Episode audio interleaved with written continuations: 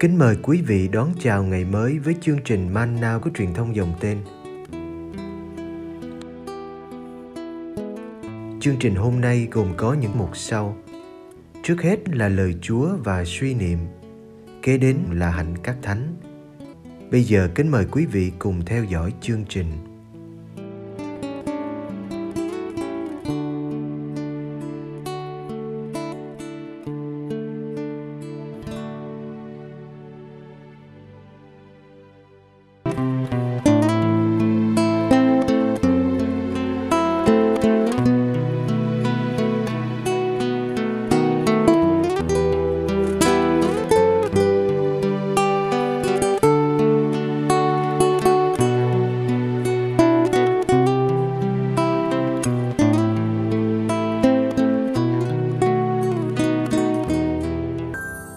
Vua Herode và Đức Giêsu. Marco chương 6 từ câu 14 đến câu 16. Vua Herode nghe biết về Đức Giêsu vì người đã nổi danh. Có kẻ nói, đó là ông Gioan tẩy giả từ cõi chết trỗi dậy nên mới có quyền năng làm phép lạ. Kẻ khác nói, đó là ông Elia. Kẻ khác nữa lại nói, đó là một ngôn sứ như một trong các ngôn sứ. Vua Herode nghe thế liền nói, Ông Gioan, ta đã cho chém đầu, chính ông đã trỗi dậy. Ông Gioan tẩy giả bị trảm quyết. Marco chương 6 từ câu 17 đến câu 29. Số là vua Herode đã sai người đi bắt ông Gioan và xiềng ông trong ngục. Lý do là vì vua đã lấy bà Herodia, vợ của người anh là Philippe, mà ông Gioan lại bảo, ngài không được phép lấy vợ của anh ngài. Bà Herodia căm thù ông Gioan và muốn giết ông nhưng không được. Thật vậy, vua Herode biết ông Gioan là người công chính thánh thiện nên sợ ông và còn che chở ông. Nghe ông nói, nhà vua rất phân vân nhưng lại cứ thích nghe một ngày thuận lợi đến. Nhân dịp mừng sinh nhật của mình, vua Herode mở tiệc thiết đãi bá quan văn võ và các thân hào miền Galilee. Con gái bà Herodia vào biểu diễn một điệu phũ làm cho nhà vua và khách dự tiệc vui thích. Nhà vua nói với cô gái, con muốn gì thì cứ xin, ta sẽ ban cho con. Vua lại còn thề, con xin gì ta cũng cho dù một nửa nước của ta cũng được. Cô gái đi ra hỏi mẹ, con nên xin gì đây? Mẹ cô nói, đầu Gioan tẩy giả. Lập tức cô vội trở vào, đến bên nhà vua và xin rằng, con muốn ngài ban ngay cho con cái đầu ông Gioan tẩy giả đặt trên mâm. Nhà vua buồn lắm, nhưng vì đã chót thề, lại thề trước khách sự tiệc nên không muốn thất hứa với cô. Lập tức, vua sai thị vệ đi và truyền mang đầu ông Gioan tới. Thị vệ ra đi, chặt đầu ông ở trong ngục, bưng đầu ông trên một cái mâm trao cho cô gái và cô gái trao cho mẹ. Nghe tin ấy, môn đệ đến lấy thi hài ông và đặt trong một ngôi mộ.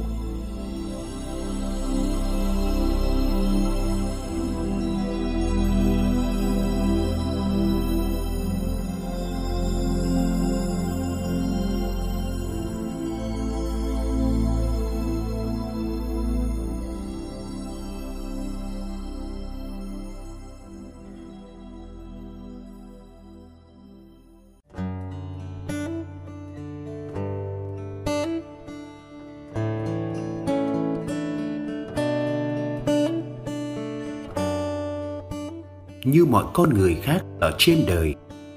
Con người của Herode bị giằng co giữa cái xấu và cái tốt. Vấn đề là, ông ta sẽ ngả theo cái nào? Herode biết Gioan là người công chính thánh thiện, nên sợ ông. Herode đã bảo vệ, che chở cho Gioan, và thích nghe ông nói.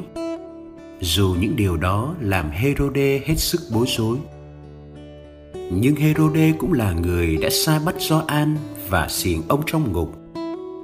Chỉ vì Gioan dám nói, nhà vua không được lấy vợ của anh mình. Rõ ràng, cái ác trong herode đã thắng cái thiện, cái xấu đã thắng cái tốt. Herode thuộc loại người, nghe lời thì liền vui vẻ đón nhận, nhưng không đâm rễ mà là những kẻ nông nổi nhất thời.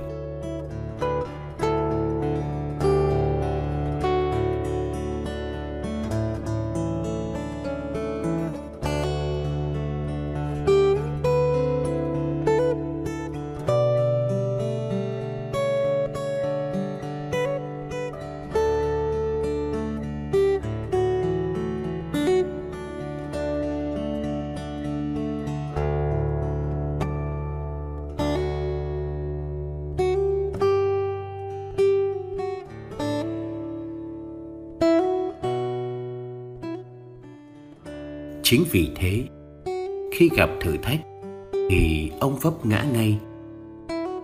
Herode còn quỵ ngã một lần nữa nặng hơn.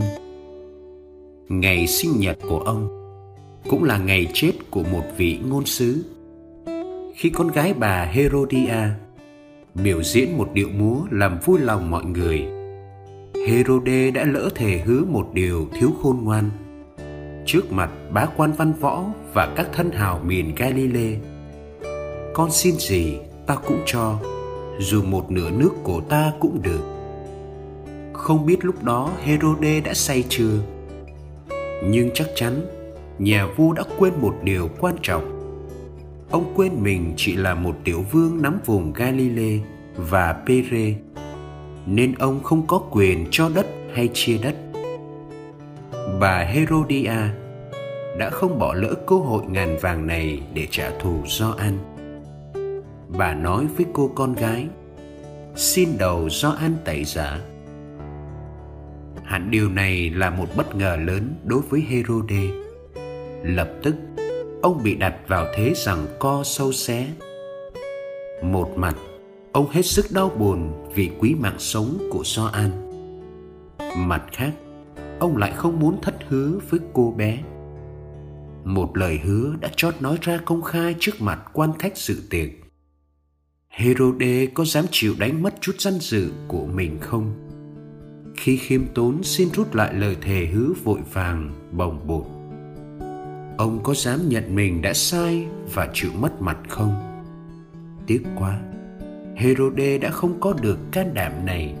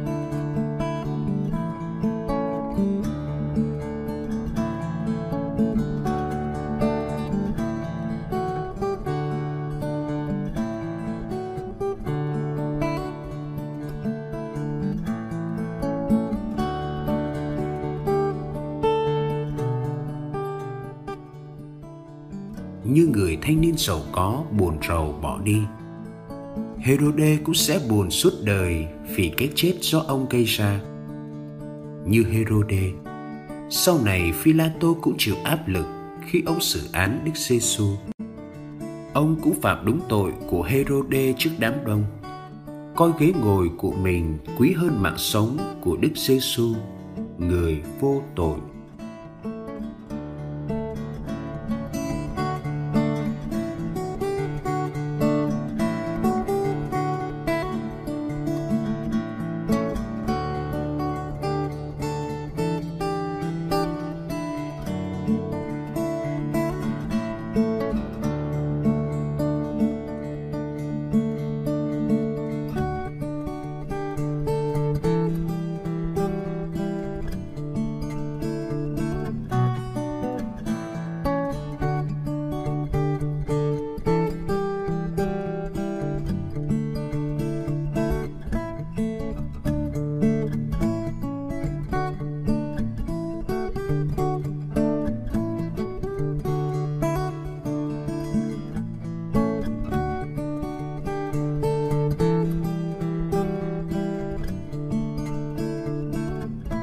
Lạy Thiên Chúa, đây lời tôi cầu nguyện. Xin tận diệt, tận diệt trong tim tôi mọi biện lật tầm thường. Xin cho tôi sức mạnh thản nhiên để gánh chịu mọi buồn vui. Xin cho tôi sức mạnh hiên ngang để đem tình yêu cánh phát việc đời.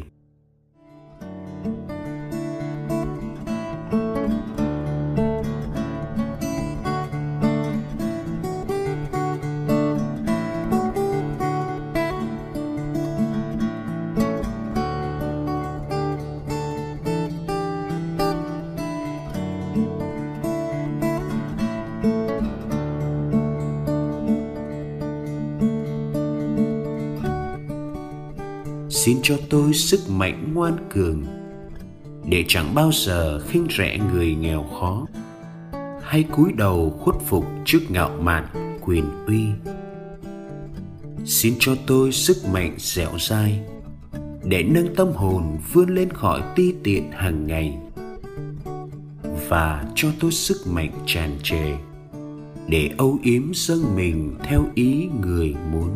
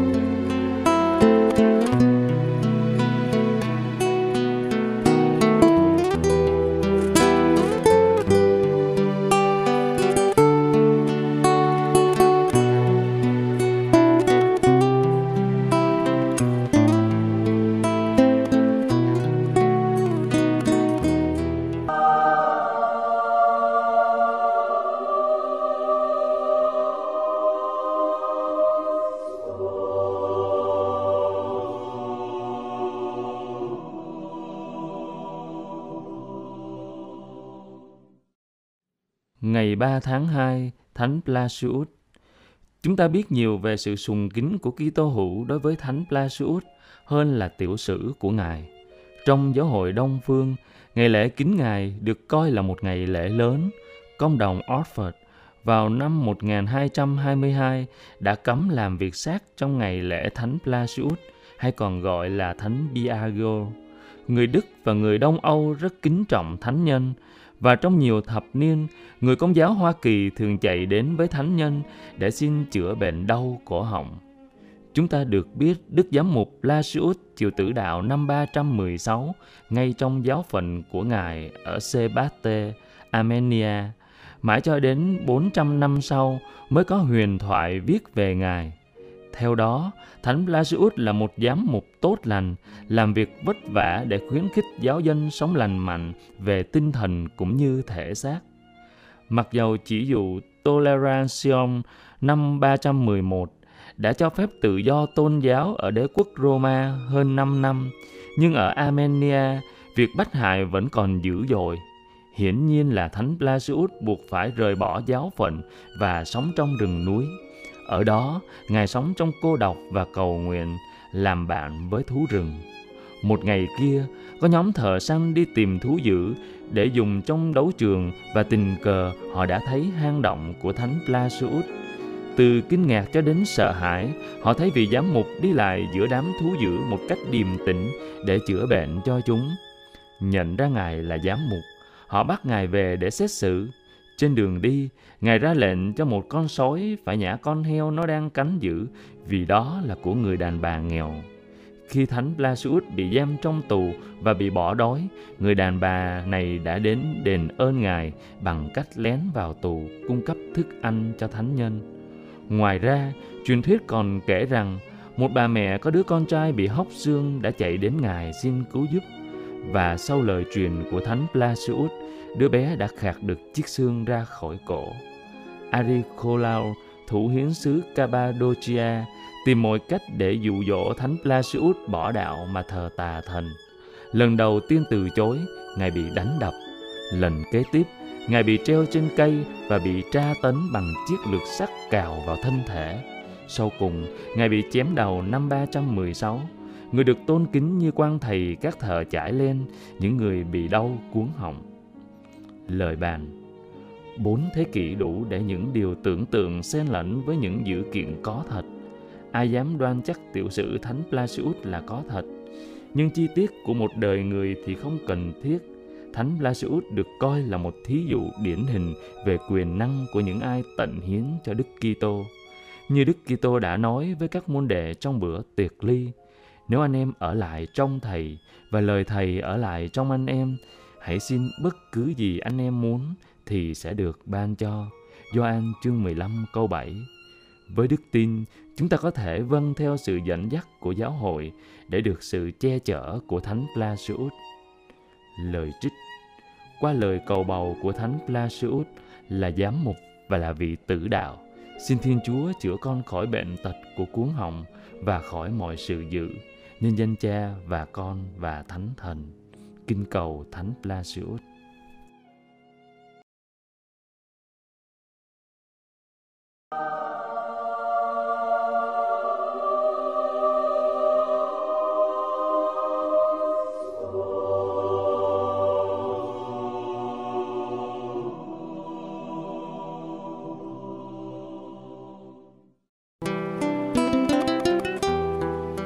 Cảm ơn quý vị đã theo dõi chương trình. Kính chúc quý vị một ngày mới, tràn đầy niềm vui và ân sủng của Chúa và mẹ Maria.